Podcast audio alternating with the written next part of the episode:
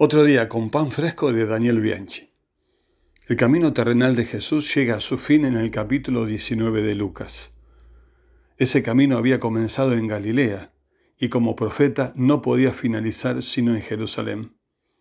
La respuesta de la gente fue la incomprensión, la resistencia y la persecución.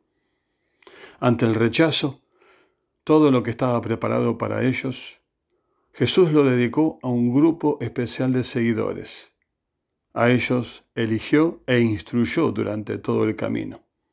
A ellos luego los enviará como sus testigos para llegar a todos. Lucas no deja que olvidemos que Jesús va a un destino trágico. Observemos, por ejemplo, entre otros, el capítulo 9, 53 y 57, el 13, 22 y el 17, 11.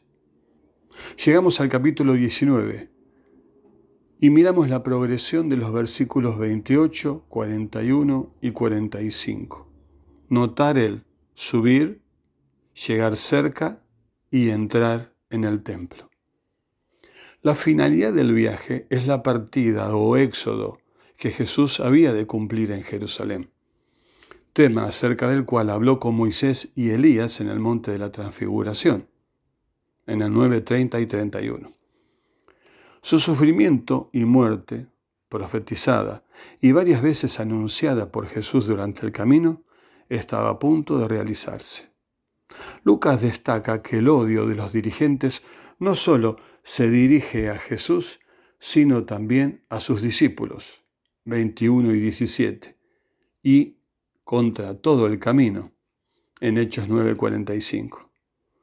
La muerte y sacrificio de Jesús en Jerusalén es completa y suficiente, pero no es el fin último.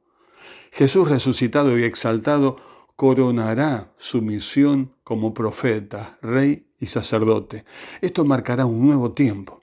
Sí, su ascensión al cielo y la exaltación con el Padre ponen fin a su ministerio terrenal, pero su ministerio universal lo continuará por medio del Espíritu y a través de sus discípulos.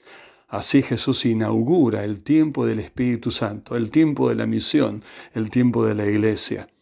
La universalidad es uno de los distintivos de ese tiempo. Observemos que hay una universalidad étnica porque es para judíos y gentiles.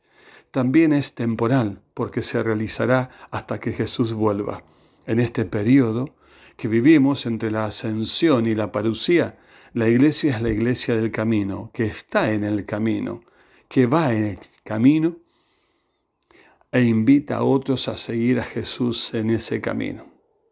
Camino que también es camino de discipulado, con el costo total que esto implica.